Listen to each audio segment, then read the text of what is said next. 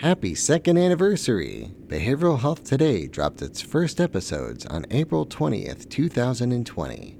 To celebrate our second year mark, we're releasing 5 shows this week, 1 episode each day. 2 will be brand new shows and 3 will be some of our favorites from the past year. We hope you enjoy them all, both new and old, and we're looking forward to another year of bringing you trending and relevant content in behavioral and mental health. Welcome to Behavioral Health Today, a podcast brought to you by the Triad Network. This podcast is designed to share trending topics occurring within the world and our communities and bring them a behavioral and mental health perspective. Today's topic area is part of our Clinician Series podcast. In our regular podcast, we provide the coverage of a mental health topic of interest, and we find ourselves typically focused on the why behind or the why that drives the work being done in a specific area. The Clinician Series, however, is taking the discussion of topic areas a few steps further, specifically talking with experts not just about the why of their area of expertise, but we'll dive into a more practical, more hands-on, experiential understanding of the what and the how regarding the application of various therapeutic techniques, strategies, and constructs that we'll be presenting. The goal of the Clinician Series is to take our listeners behind the therapy door, to provide a look at and develop an appreciation for what actually occurs in the therapy session, including what gets said, patients' reactions, and the dynamic between the therapist-patient that can occur during the therapy hour. Welcome to Behavioral Health Today, a Triad production. I'm Dr. Graham Taylor. As therapists, we are our own greatest tool, and along with our knowledge of psychology, we ourselves are the cornerstone of the healing process for those we treat. But how does one become their own greatest tool? What personal components go into this cultivation of this therapeutic self, and what does this inner work look like? These questions and professional development are particularly relevant for those of you listening today to the podcast that are early career practitioners, as well as for those of you that are already doing or considering trauma work. Cultivating clarity about your why in coming into this field, identifying your strengths, and doing your own inner work such that you can bring this authenticity, presence, and courage to your therapy will allow you to establish a foundation for a very rewarding practice. Our guest today has interviewed over 300 thought leaders in trauma treatment, yoga, addiction, and mindfulness, working to answer these very questions. Back with us today is Dr. Guy Macpherson. Guy holds his doctorate in clinical psychology and has spent the last several years studying the impact and treatment of trauma and early psychosis. In 2014, Guy founded the Trauma Therapist Project with the goals of raising awareness of trauma and creating an educational and supportive community for new trauma workers. The Trauma Therapist Project has now grown to include the Trauma Therapist Podcast, now being listened to in more than 160 countries around the world and downloaded more than 120,000 times per month, as well as the Trauma Therapist 2.0, which is an online membership community specifically dedicated to educating and inspiring trauma workers just starting out on their trauma-informed journey. Guy, welcome back to our show. Graham, it's an honor to be here. Thank you so much for having me back. I don't want to get to the point where I'm wearing out my welcome on your show. Hey, you are never wearing out your welcome. There's so much to be done and so much to be learned and shared around this topic of self-awareness, trauma work, et cetera. And I'm excited to have one more dimension of it in our time today. You know, Guy, I know that you emphasize how we as therapists matter in the therapeutic process and how integral our own authenticity and our own presence matter in doing its work. I'd love to have you start off today by having you expand upon this personal dimension of our therapeutic work together. Yeah, you know, this is such a, I think, important and vital question for me, because I think as I shared on a previous interview with you, this was almost the antithesis of my beginning here. And I think if I can, I want to share a quote, if that's okay at this point. Oh, I love that. To kind of get us going here, because this gets me going. And this quote is by Gene Gendlin, a gentleman who founded Focusing, that treatment modality, and his name is spelled Gene, last name Gendlin, pronounced Gendlin. So he says, the essence of working with another person is to be present as a living being. And that is lucky, because if we had to be smart or good or mature or wise, then we would probably be in trouble. But what matters is not that. What matters is to be a human being with another human being, to recognize that other person as another being in there.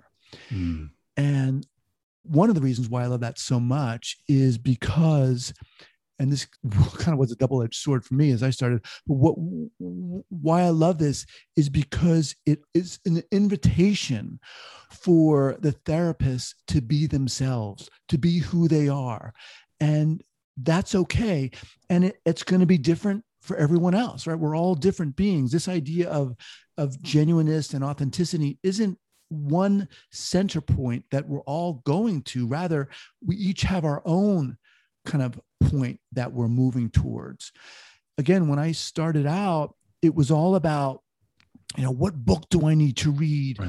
Who do I need to talk to that's going to give me that information, that's going to make me, you know, the best therapist, trauma therapist that I could become? The intent is good. The intent is good. But what I was doing, unbeknownst to myself, was that I was scared of not just showing up as who I was, but what that would mean. And that would mean me looking at imperfections or traumas that I had and dealing with those and understanding how that would play into work I was doing with my clients. There's something pretty important about that. I like the idea, and you're kind of giving me a visual. I can see you here. It's not so much about us going to one center point. That is the it point that we all need to get to as trauma therapists, as much as it is, what is our point? Right. Understanding ourselves enough to be ourselves, kind of so that we can come into a relationship human on human, human with human. Right. Because the way someone else shows up with a client is going to be different than how someone else shows up.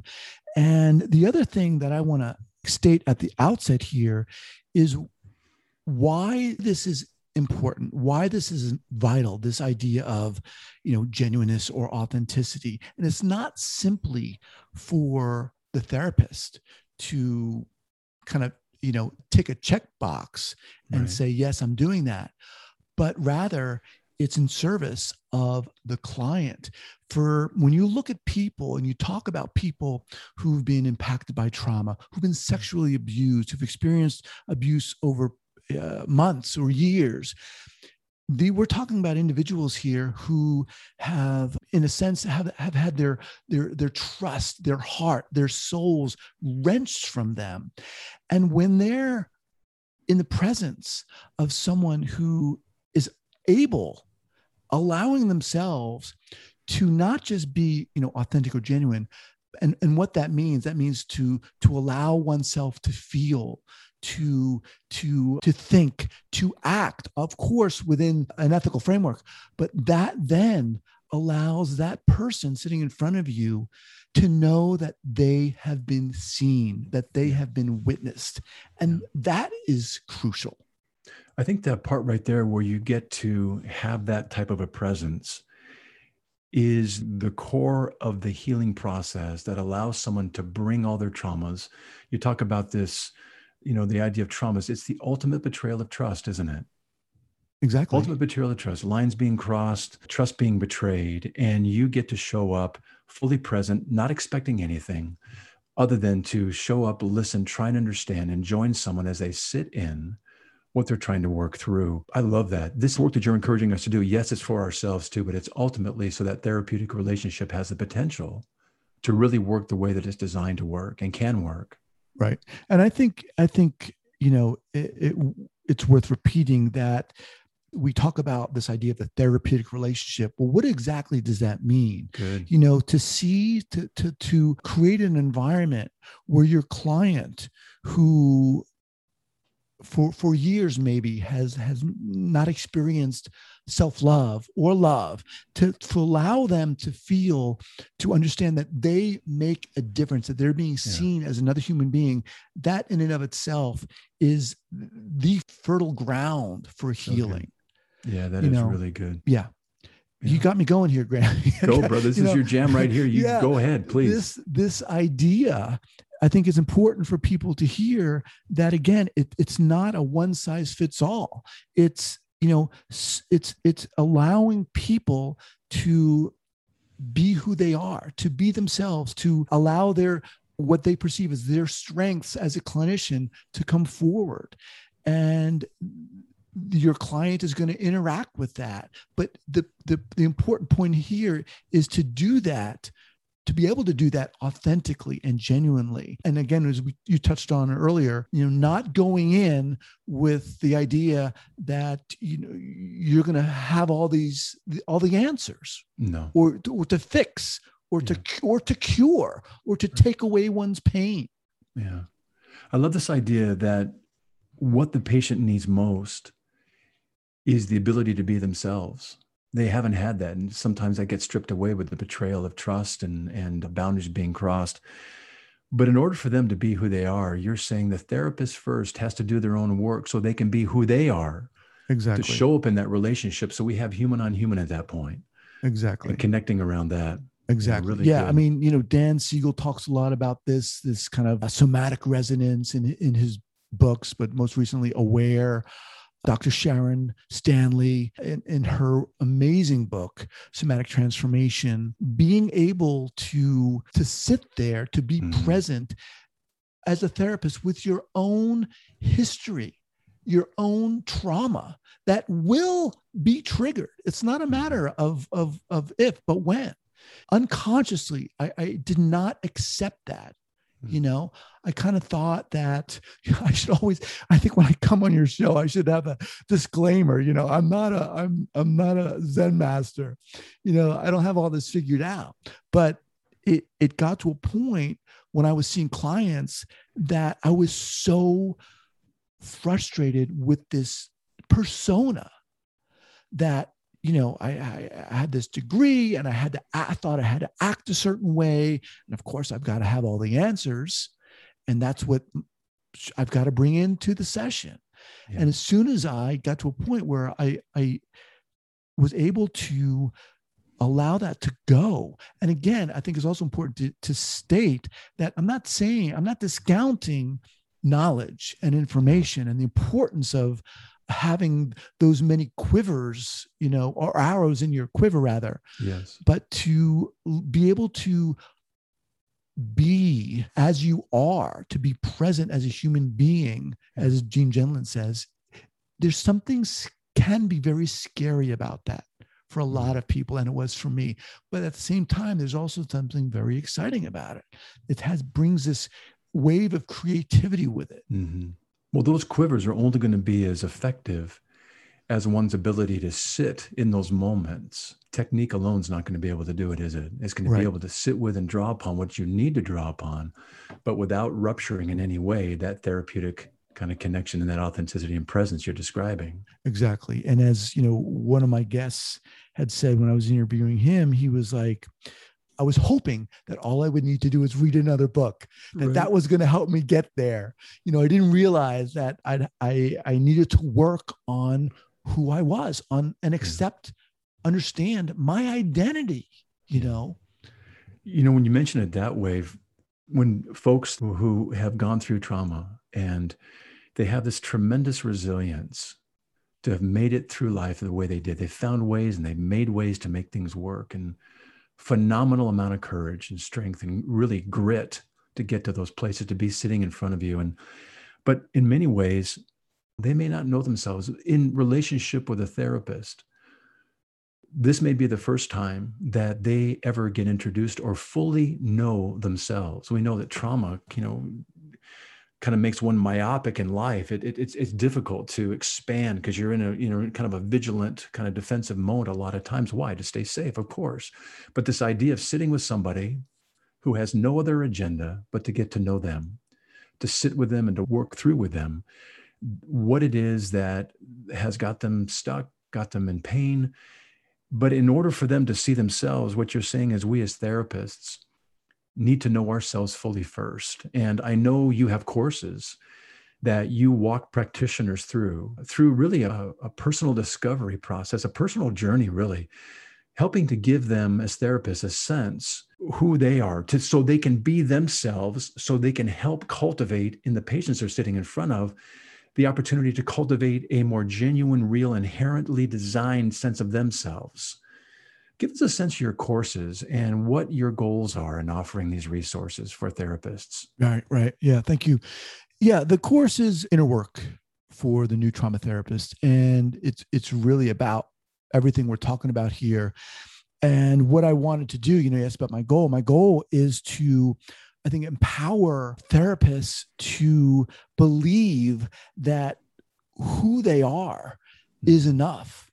Yeah. Who they are is enough, that they don't have to be anyone else or anything else. But getting there can be very challenging for a lot of us, because what does that mean, right? How do you get to that point when in the context of working with someone who's been impacted by trauma? A lot of it has to do with, as we talked about, exploring your own story, how you perceive that, how you show up, what your traumas are, to what degree have you looked at those? Have you, quote unquote, worked through those? When I started out, I think I may have shared this before, I was bullied when I was a young kid, which is jacked me up in many ways.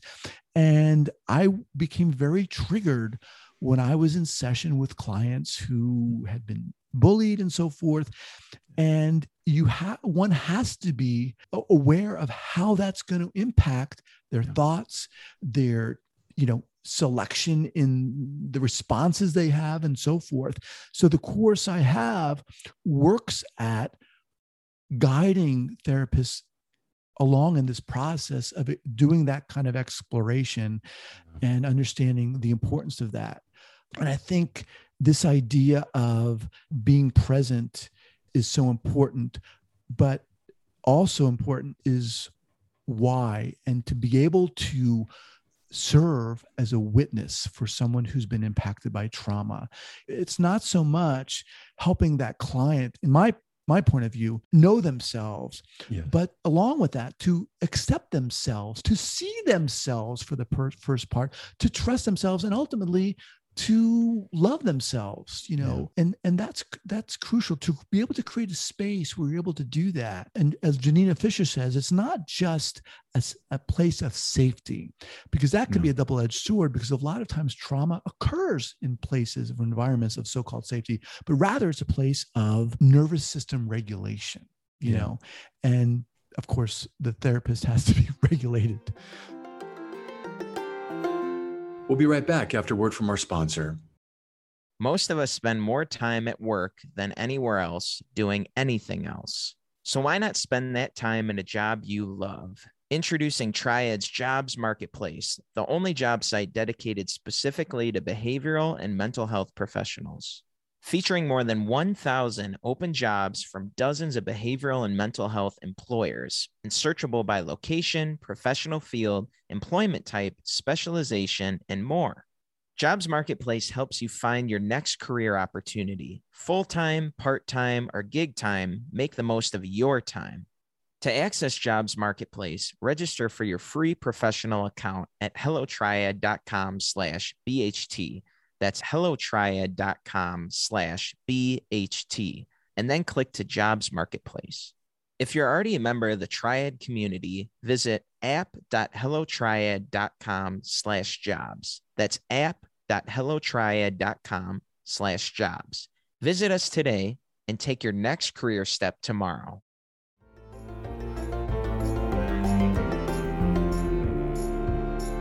Well, I love what you're saying in this process, and I know your courses, and you're talking about if one can go through them, and I'd love to hear about maybe some of the feedback you hear, because sitting with our own histories, our own experiences, you're encouraging therapists. Probably the most challenging part of doing this work is leaning into our own experiences.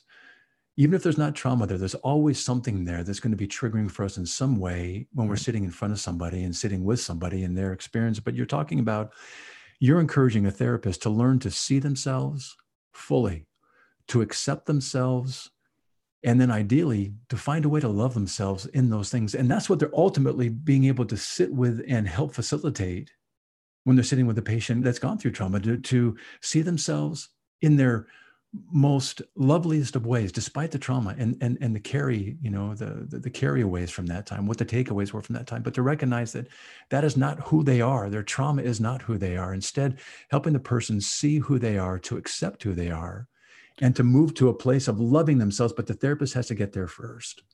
Right. And it's not always an easy journey, you know. Tell me about that. What do you hear from those that have gone through your courses and the things that are going to get kicked up? This is courageous to do this. It is. And first of all, I think this whole topic, like many, I guess, is a circle. You know, everything is in all these elements are impacting the other one, preceding it and succeeding it. But for example, it's really important for people to understand why they get into this field in the first place. What has compelled them? What has moved them?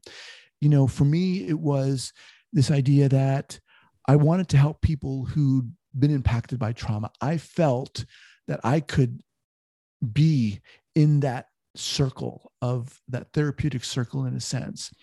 But that means that, you know, I had to be okay with not having an answer or not knowing the answer or not being able to fix someone on my time frame, but rather understand what it meant for me to be present and be authentic. And like I said, that meant me having to look at myself. Yeah. And that was very uncomfortable for me because of certain things that happened in my history. Yeah. And I'm not saying people have to get in there with a shovel and, you know, dig all the way down, but you've got to be aware of what's there. Yeah. And just to get back to your other question was, you know, some people have gone through the course have said, you know, I didn't realize how important understanding my own journey was, understanding my own kind of troughs and valleys and hills and peaks, how important that was to look at my own traumas and how valuable it is for me to bring that awareness into session with another person. And again, as we talk about this, you know, we're talking about doing this with ethical boundaries, of course. I'm not saying that one has to completely break down and respond as an emotional wreck in front of a client. But again, it's going to be different for each person and for each client too. What you're highlighting there, though, I really like is when we're sitting with somebody, we have a dual awareness. We have an awareness of what's going on for them. And ideally, what you're encouraging, which I think is critical, is having an awareness of oneself as a therapist too. So that dual awareness is ideally what a clinician is able to hold and observe, isn't it? Right. And that's the creative part. Yeah. And that's the beautiful part. And that also can be the really challenging part. Yeah.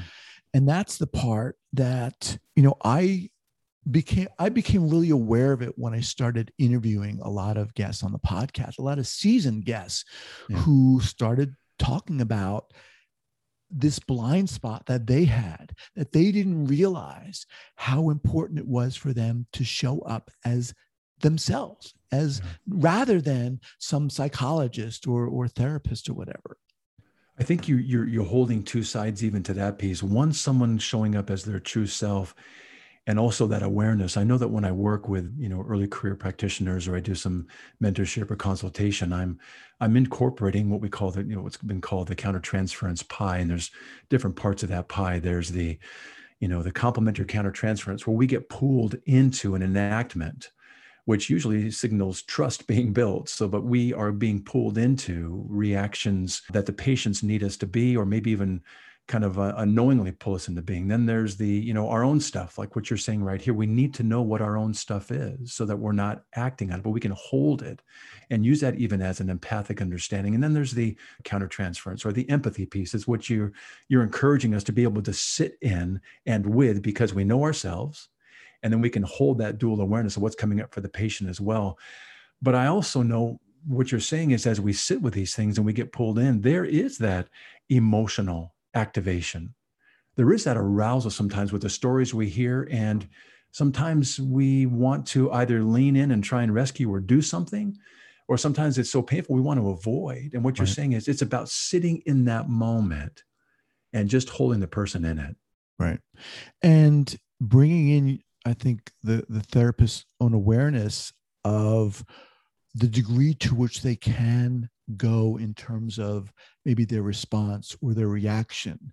That is vital. I mean, that has to come into play here. You know, as we're saying this too, I'm reminded of how simple, in a sense, this all is, you know, and it goes back to that quote.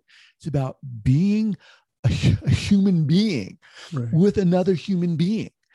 And, you know, how many times when we're talking to someone or seeing someone or listening to or seeing an interview or listening to an interview, when we recognize authenticity, genuineness, unguardedness, vulnerability, we respond to that. We're attracted to that. We need that as human beings. And it's so healing. And it's also freeing.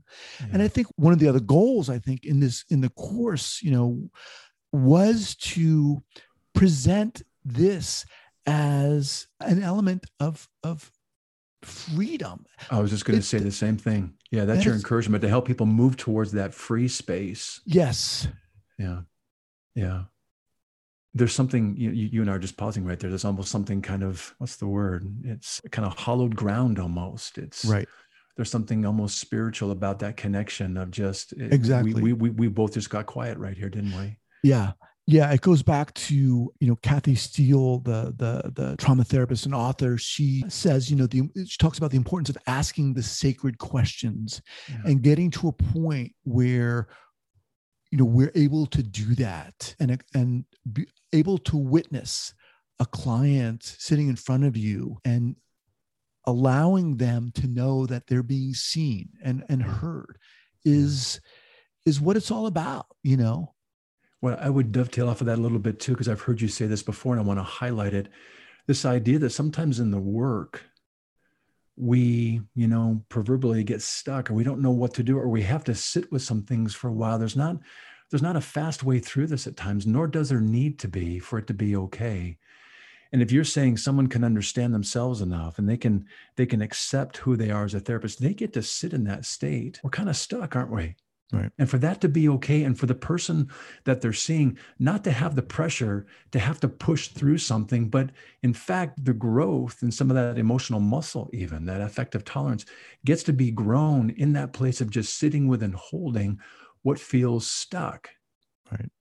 Right. Yeah. Exactly. And it's an environment that, again, is antithetical to that traumatic experience, to that traumatic environment. Yeah. You know, it's an environment where the client is able to begin to, or see that they're allowed to be okay, that they're allowed to, that it's okay not to be okay, right? That they're allowed to be, not have the answers or be who they are in all of their quote unquote imperfection. I think sometimes some of the traumas folks experience is that they have expectations that they have to be a certain way to avoid further trauma or to try and receive love. And what you're saying in that therapeutic relationship is they don't have to do anything other than take the therapist up on that invitation just to come in and begin to talk about themselves and who they are, so they can discover that self. They can see that self, they can accept that self, and ideally they can love that self, maybe for the first time, probably for the first time ever. Right. Yeah. Yeah. And then, although, you know, this goes back, all of this is being, I think, encouraged or engineered, if you will, by the therapists. Why they got into this field, you know, and if they're not aware of that, you know, like myself, you know, when I was, another thing that happened to me, I think I probably shared this with you too, is I had an experience where I felt as if I was not smart enough. And this was really young, at a really young age. And as a result, I felt I needed to do things. I needed to have certain answers. And you better believe it, when I was in graduate school, I felt I needed to have the answers. And you can imagine how that's going to impact someone, how it impacted me when I started seeing clients. Well, don't doctors fix people, right? Doctors fix people, doctors cure people. Of course we come in with that. How could we not, huh? Right. Right. But, and it was not working. But what you're suggesting, though, is actually the paradox. We're going to be most helpful if we can determine our why and the qualities you're talking about that are so beneficial, allowing us to sit with those so they can do their own healing, with us getting to be present and witnessing that process and helping to facilitate it with that presence that we bring. Right. There is a paradox there. Yeah. To me, it is very exciting to feel that, you know, I don't have to be anything or anyone else. And there's a trust there, right? There's a trust in the therapeutic process there. There's a trust in the belief that, you know, one doesn't have to have the answers. One can't always have the answers. And that in and of itself, I think, can be a big ask, because you're asking someone, I'm asking therapists to put down their books, in a sense, for this moment, and to believe in themselves, to trust in themselves, and to trust in the process of human beingness. Yeah. You're giving clinicians permission that they don't have to be anything or anyone else other than who they are.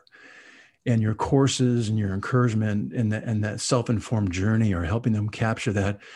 But that's exactly what they're ideally going to be most helpful in, is helping the person they're sitting with understand that they too, the patient themselves, they don't have to be anything in that relationship with the therapist. They don't have to be anyone else other than who they are. But here's a curious piece. Oftentimes folks that have gone through trauma, more times than not, because of, you know, attachment ruptures, which almost always happens with trauma, they may not have had some of the mirrors or some of the environmental conditions that have allowed them to determine that they have a clear sense of who they are. In fact, they've had to be some things. They've had to do certain things. They've had to be someone else.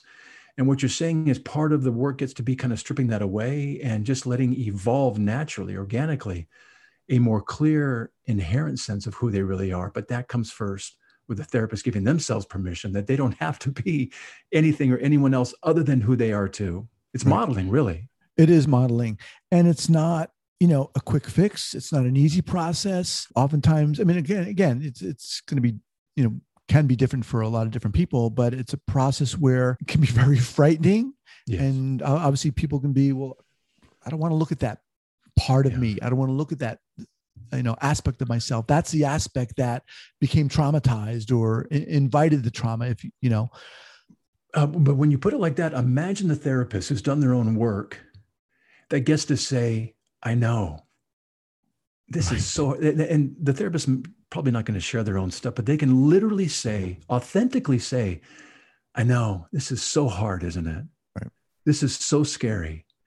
This idea of letting go of control, or maybe beginning to kind of look inside for the very first time.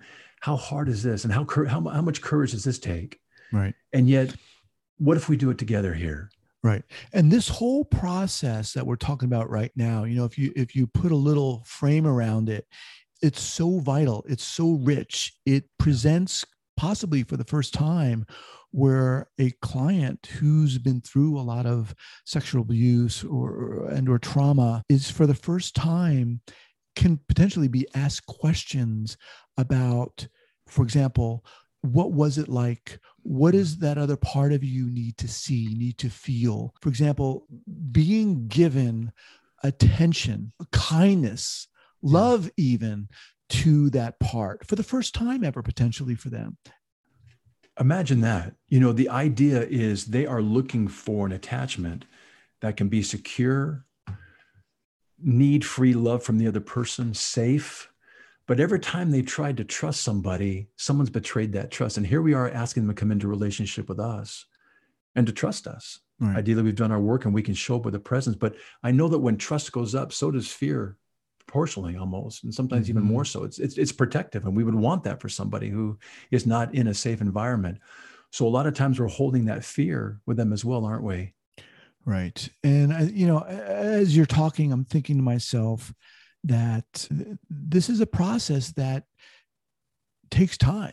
You know, it's not a quick fix. It's not read this book and I'm genuine, or take this course and I'm authentic. I'm a Zen master. It's not that. It's an ongoing practice is what it is. It's kind of like an ongoing practice and just humanness, isn't it? Exactly. Just refining that and trying to shed away those things that can interfere in even the smallest ways of us being present. So I like it that it's an ongoing process too. It's not something, a point that we reach. Right. It's a process that we continue to kind of lean into together, even as therapists together. Right. Yeah. I was asking one of my guests, you know, how do you do this? You know, we're talking about authenticity here and genuineness and being in the, how, okay, this is great, but what do you do? How do you do this? And his response was, one of the things I do is to practice being in relationship in my personal life, you know, so that I can bring that practice to my professional life. How do I show up personally? How, to what degree am I vulnerable personally in my personal relationships? And that was part of his practice. Yeah, really good.